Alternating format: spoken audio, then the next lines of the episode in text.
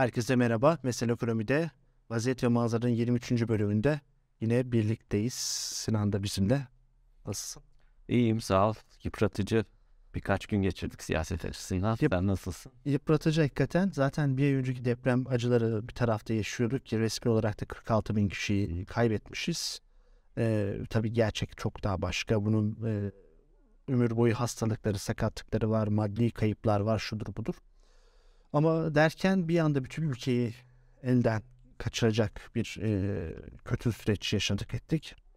Neyse ki e, sonunda aklı selim bir şekilde sağduyuyla e, kriz atlatıldı.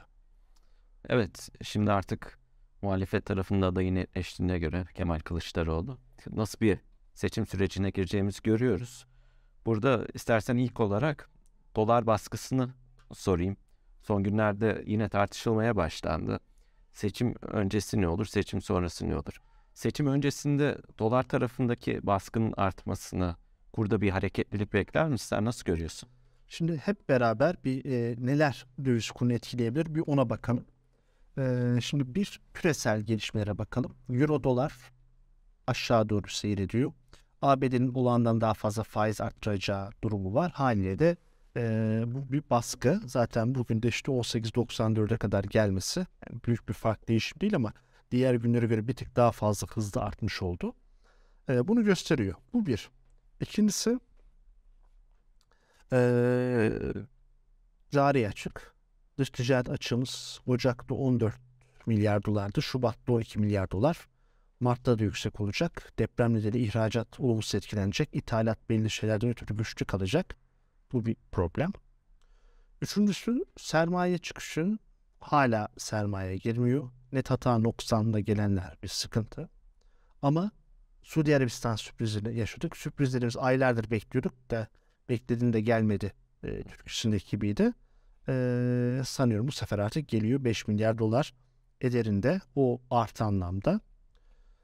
Sermayenin içe kaçışı tehlikeli. E, çok ciddi bir e, yastık altına kaçış var. Darphane'nin aylık altın üretimi e, en yüksek seviyelerine yaklaştı. Borsa İstanbul'un e, altın ithalatı şimdiye kadarki en yüksek yılın ilk iki ayı performansını gösterdi. Çok ciddi. Ee, inanılmaz bir yastık altına kaçış söz konusu. Bir taraftan ee, zaten aylık kabaca ee, şeye çıkmıştı. Son 6 ayda ortalama 2,5 milyar dolarlık altın, parasal olmayan altın ithalatımız vardı. Sanıyorum Şubat'ta bu 4 milyar dolara kadar çıkmış oldu. Birazını ihraç ediyoruz ama net çok açıkta kalıyor. Bu çok büyük bir problem. Bunun dışında ama e, başka şeyler de var. E, insanlar yavaş yavaş Millet İttifakı'nın adayı Kemal Kılıçdaroğlu'nun Cumhurbaşkanlığı kazanacağını inanmaya başladılar. Burada bir e, taşlar azıcık yerine oturunca tam demiyorum. Çünkü şöyle ben hala seçimin 14 Mayıs'ta yapılıp yapılmayacağına dair yüz emin değilim. E, yani tabii ki büyük ana senaryo bunun yapılması. Ee, ama anayasa biliyorsunuz Türkiye'de maalesef çok bağlayıcı olmayabiliyor ve iktidar önümüzdeki süreçte bu işlerin tam kendi istediği gibi gitmediğini görünce bir anda o dönüş yapabilir, suçu YSK'ya atabilir. Hani hiç şeyi konuşmayalım. YSK'nın buna yetkisi var mı yok mu? Geçelim. O bambaşka bir yerdeyiz zaten. Ama e, 10 Mart'ta Erdoğan bunu açıklasa 11 Mart'ta resmi gazetede yazsa ben YSK'nın seçim takvimini açıkladığı güne o arkasından gelen birkaç gün içerisinde olacak. Yüzde yüz emin olamıyorum. Bunu söyleyeyim. Ee, ama bu durumda giderse muhalefetin kazanma ihtimali ciddi bir ölçüde var. Ve CDS'lerde görüldüğü gibi, Borsa İstanbul'da görüldüğü gibi de e, muhalefet artık daha piyasa dostu olarak anılıyor. 2014'te yerel seçimlerde, 2015'te ikinci e, 1 Kasım seçimlerinde iktidar kazandığı zaman istikrar devam edecekti ve iktidar piyasa dostu görülüyordu. Ama bu 2017 e, referandumda doğrudan çok ilgilendiren bir şey değil ama 2018'den itibaren kırılmaya başlandı. Sadece başladı. Gerçek anlamda kırılma e, tam yetkiyi Albayrak'ın alıp sürekli işte önce TL'nin likiditeyi düzeltiyorum. Döviz likideyi etkileyen şeyler. Yurt dışında TL'nin çıkışını engelleyen şeyler. TL'nin işte swaplarla yapıl yapılmaması. E, açığa satılması zorlaştırılması. Sonra işte bu BDDK'nın kısıtlamasına ek olarak zamanla işte e, örtülü rezerv satışları, e, arkadan kur korumalı mevduatın gelmesi, işte döviz alım satım saatleri, alım marjları, e, faizlerin buna bağlanması etmesi derken tüm bunların neticesinde e, artık piyasanın sevdiği oyuncu iktidar değil. Piyasa Erdoğan canavarını yarattığı yıllarca e, Türkiye'de 2010'da 2011'de başka bir yer olduracağını inandırdılar ama aslında bugünün taşları döşeniyordu. Neyse o başka bir siyasi konu onu başka bir gün konuşuruz. E, ama e, bu da döviz kuru anlamında olumlu etkiliyor. Yani şu demek evet e, şu andaki 18.94 dolar kuru Türkiye'nin hem dış ticaretini hem de sermaye e, faiz oranına hisse senedi veya konut ucuzluk fiyat performansına dayalı olarak ideal bir yer değil. Ama ama e, elde satılabilir hala rezerv olduğu için seçimlere de iki aya kadar bir vakit kaldığı için idare edilebilir görünümü çiziyor. E, bu yastık altına kaçışta yeni bir şok yaşamazsak eğer ben idare edebileceğimizi düşünüyorum. Ama hani e, sırf enflasyonu düşük tutmak için ki zamanda enflasyon önemli değil, büyüme önemli dediler. Şimdi enflasyonun ne kadar önemli olduğunu anladılar. Ama enflasyonu bu şekilde tutmaya çalışmanın sonucu olarak bu kadar yüksek e, derecede sürekli rezerv satıp da bunu korumak kolay bir şey değil. E, çünkü ithalat çok canlı. Dolayısıyla bu kur burada kalıcı olmayacaktır. Seçimden önce olacağını zannetmiyorum. Belki son birkaç hafta panik olursa e, olabilir. Özellikle iktidarın kazanacağı düşünülürse daha da çok baskı yapılır. Ama sanıyorum burayı biraz daha idare edebilecekler gibi ama seçim sonrası iktidar kalırsa bambaşka bir yere gideceğiz. Muhalefet kazanırsa da bu kur olması gereken yere eninde sonunda gider. Yani e, Türk lirası eskiden çok ucuzdu. İktidar değilsin değerlenir diyorduk ama şu anda artık ucuz değil. Bunu da izleyicilerimiz unutmasınlar. Biz bu hafta bir anket sorusu sorduk izleyicilerimize seçim sonrasında nasıl bir tablo bekle, beklediklerine dair. Dedik ki sizce 14 Mayıs'taki seçimleri Kemal Kılıçdaroğlu kazanır mı? Ve kazanırsa bunun ekonomik sonucu ne olur? Burada öncelikle kazanamaz diyenler %14 seviyesindeydi. Kazanır diyenlerin %62'si kazanır, istikrar ve kalkınma olur dediler. %13'ü kazanır, istikrar olur dediler. %11 ise kazanır ve kriz çıkar dediler.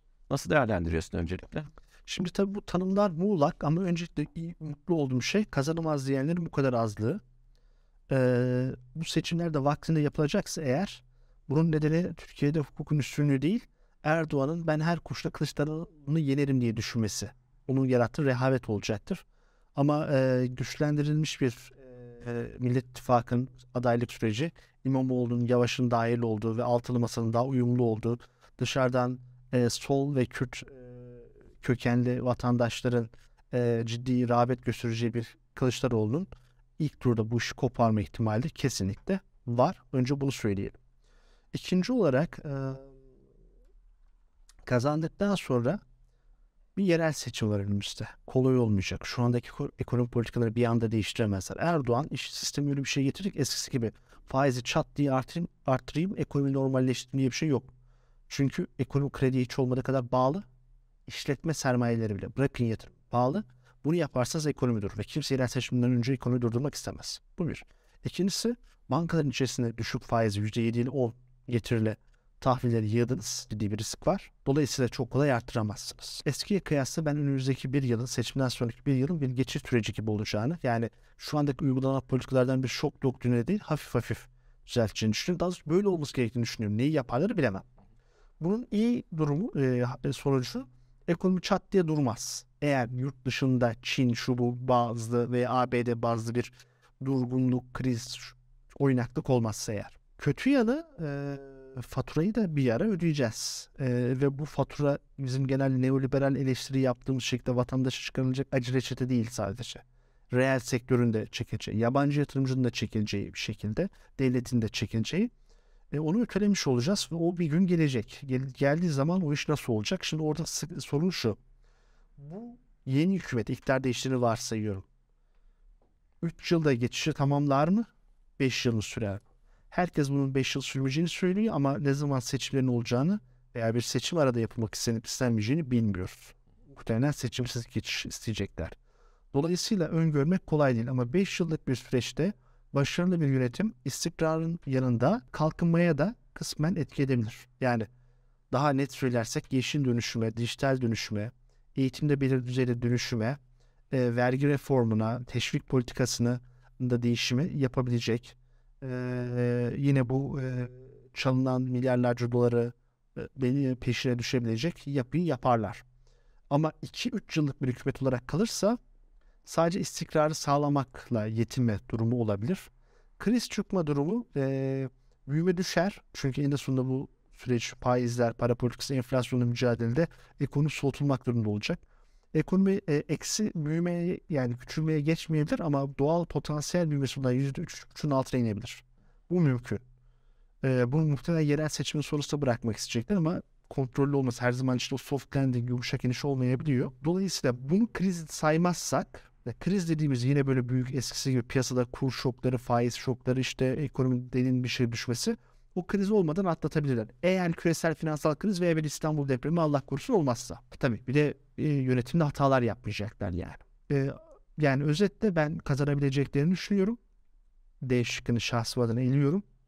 E, A şıkkın olmasına seçimsiz ve yurt dışının çok bozmadığı, depremin olmadığı bir koşul için görüyorum. C şıkkı olan kriz çıkara e, biraz daha az ihtimal veriyorum ama krizi piyasa şoku olarak algılıyorum. Yoksa düşük büyüme olabilir. E, yani D şıkkını dışarıda bırakmakla birlikte A, B, C şıkları arasında gidiyorum. Ama daha çok A ile B arasında gidiyorum. Çünkü ne kadar uzun süre bu iktidarın kalacağını ve bu ahengin sürdürülebileceğini bilmiyorum. Bu e, gördüğümüz gibi geçtiğimiz hafta Akşener yani sadece Akşener özel bir şey değil bu durum yaşandı. Sonra e, Mansur Yavaş ve Ekrem İmamoğlu eklendikten sonra işte Deva Partisi'nin itirazları oldu. Bunlar haklıdır, haksızdır hiç onlara girmiyorum ama e, yani doğal olarak sürekli bu sorunlar olabilir. E, olacaktır da 90'lı yıllarda koalisyonlar da olur. Bunlar her zaman işi sarsmaz. Bu ölçekte olmaması lazım. Bu ölçekte olmaması kaydıyla. Yani o kabine toplantısı yapıldığı zaman orada İstediğiniz kadar birbirinize e, tabak, çanak, bardak atın. Ama oradan çıktığınız zaman yüzleriniz gülümsesin. Biz bu ülkeyi uyumda yöneteceğiz değil. E, bu bence önemli bir e, şey oldu. Virüsü önden alıp aşı olduğunuzu umut ediyorum bu şekilde. Bir daha umarım bunu yaşamam. Bunu yaşarsak önümüzdeki dönemlerde çok sarsılır piyasalar. Benim ana senaryomda en azından ilk sürede ilk 1-2 yılda birazcık daha lale devri gibi geçirilebileceği şeklinde ama dediğim gibi altını çiziyorum özellikle yani depremi bilemeyiz ama küresel finansal kriz koşullar buralarda büyük sorunlar olmazsa. O zaman küresel demişken bir de yurt dışına bakalım. Yurt dışında neler oluyor? ABD Merkez Bankası Fed Başkanı Powell'un bir açıklaması vardı bu hafta. Powell diyor ki gerekirse faiz artışlarının hızını yükseltmeye hazırız. Piyasalara baktığımızda 50 baz puanı bir faiz artışından söz ediliyor. Paul'un ver, verdiği mesajları öncelikle nasıl değerlendiriyorsun? Hem bizim hem küresel piyasalar özellikle gelişmekte olan ülkeler açısından ne anlama geliyor bu? Şimdi Ukrayna Savaşı'ndan ötürü enflasyon olan yani yüksek patikasını daha da yüksek patikaya taşıdı. Artık Ukrayna e, Savaşı'ndan sonra bir e, finansal şok, küresel kriz olur korkusuyla faiz artımları bir süre birkaç ay ötelendi veya daha düşük yapıldı. O işte transitör, geçici dendiği için bu enflasyonu o dönemde yaşanmış şokun travma şimdi yaşıyor. E, manşet enflasyonu ciddi şekilde düşmesine rağmen işsizlik oranlarında düşüklükten faydalanarak ki bütün üç yani ana bölgelerde e, ABD, e, Britanya ve Avrupa Ara Birliği bölgelerindeki bundan faydalanarak daha da sertleşelim diyorlar. Bence şu ana kadar iyiydi. Finansal piyasada kırmadan da bunu yaptılar. Ekonomiler durgunluğa da girmedi. Rusya'nın yaratmış olduğu şoka rağmen de böyle oldu ama bence biraz e, Kantar'ın topusunu kaçırıyorlar. Evet haklı oldukları gerekçeler var. Çekirdek enflasyon yukarıda. Üfe baskısı azaldı ama çekirdeği önemsiyorlar. Wage price spiral dediğimiz işte ücretlerden e, gelen e, maliyet baskısının e, işte fiyatları arttıracağına dair kötü döngüden korkuyorlar. Kısmen haklılar ama bu, bu sefer ekonomileri durgunluğa iter. Daralma olur mu emin değilim. ABD daralmadan her zaman kurtulabilir. Hakikaten çok e, Amerikan ekonomisi her zaman nasıl ediyor dinamik kalmayı başarıyor ki Çin'den bile neredeyse dinamizmi fazla. Çünkü Çin aşırı borçlu. ABD'de borç o kadar yok ve ABD'nin parasal genişlemesi bu ta, e, insanların takip ettiğinin şaşırtacak bir şey de Çin'den daha az ve hala da her ay 95 milyar dolar çekiyor. Dolayısıyla eee ABD'yi belki durgunluğa etmez ama Britanya ve Avrupa Para e, Birliği tabii buna Japonya'yı da ekleyelim. Buraları zor durumda bırakır. Japonya tabii bu kadar parasal sıkılaştırmaya gitmiyor ama diğer hepsi giderse o yapmazsa sadece bu getiri eğrisi kontrolü biraz gevşetler. Oranın da tekrardan yerin bir ikinci tur daha değer kaybı oluşabilir. Söylemek istediğim şey şu. Bence faizleri daha fazla arttırmak yerine faizleri biraz daha uzun süre bu seviyede tutmak daha iyi bir politik olurdu. Rus gazına bağlı Avrupa'da enerji krizi çıkmadığı için rehavete giren piyasalar bu yılın ikinci yarısına doğru sarsılabilir. Ekonomi daha net e, bir durgunluğa doğru gidebilir. Şunu unutmayalım e, para politikasının bazı karar eskiden işte gelişmiş ülkeler 2 yıl intibak süresi işte 8 çeyrek denirdi. Tabii şimdi daha e, beklenti kanalı konuşulduğu için 8 çeyrek kadar değil görülüyor ama hala kararı aldığınız gibi bir çeyrek sonra ekonomideki etkilerini göremiyorsunuz. Yani demeye çalıştığım şey özel emtia piyasaları, savaş, şudur budur bu koşullar 2023'lere devam edecek. Bunda böyle bir hızlı zorlarlarsa eğer 2023'ün ikinci yarısına itibaren ivme iyice düşer ekonomik aktivitede ve 2024'de başka sorunlarla geliriz. Evet enflasyonu yeneriz ama başka sorunlar olur düşüncesindeyim. Ha bu kadar çok enflasyon mu öncelenmeli? Bence öncelenmemeli. Çünkü o çekirdek enflasyonda batıda e, tedarik zinciri de normalleştikçe eninde sonunda düşecektir. Bir kısmı yapısal, daha doğrusu yapısal demeyeyim, sistemik. Yani şimdi siz yeşil dönüşüm diyorsunuz. Yeşil dönüşüm enflasyon arttırıcı bir şey. Çünkü bir sürü yatırım yapacaksınız. Eskiden daha ucuza kullandığınız tüketim işte petrol bu yerine bambaşka daha pahalı yatırımlarla gelecekleri e, şey edeceksiniz. E, bunu kabul etmek gerekiyor ama bunun haricinde bence e, bu kadar çok tabi onlara da kanunlar bağlıyor. E, daha doğrusu e, Avrupa Merkez Bankası şey ABD'de o kadar değil Avrupa dual mandate ikili e, hedef var. E, tam istihdam da var. Zorlar. ABD tam istihdamın da üzerine istihdamda olduğu için bunu kanuna uygun bir şekilde yapıyor şu anda. Ama ben dediğim gibi bu tam istihdamı korumak o kadar kolay olmayacak. Yani şu ana kadar ben işin keyifli tarafını yaptılar. Bu yılın ikinci tarafından sonra e, o sorunu yaşarlar. Bu da bir süre daha ABD dolarında ki ben çok uzun vadede döngüde de ABD doları her zaman güçlü olacağını düşünüyorum. Onun güçlü olması olur ve bizim gibi hemen Türkiye'ye de bağlayayım. Bizim gibi gelişmekte olan ülke piyasaları işte örnek şu anda Sri Lanka, Zambiya büyük sorunlar yaşamıştı.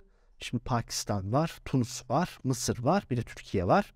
Daha da fazla sorun yaşaması neden olur. Biz iktidar değişikliklere rağmen bu işte zorlanırız ki 2001 krizinden sonra 2004'e kadarki sürede dünyada faizler bir 2001'deki 11 Eylül'den ötürü İkincisi e, mortgage'lardaki işte o konut kredilerindeki endişelerden ötürü sorunlar yaşanmıştı. Bir de Arjantin krizinden ötürü. Bizim gibi ülkeler için e, daha sıkıntı yaratacaktır maalesef. Çok teşekkür ederim Murat. Ben teşekkür ederim. Ee, bu haftada hem Türkiye'deki yaşanan siyasi gelişmelerin ekonomik yansımalarını hem de dünya piyasalarını konuştuk. Bir sonraki yayında görüşmek dileğiyle. Hoşçakalın.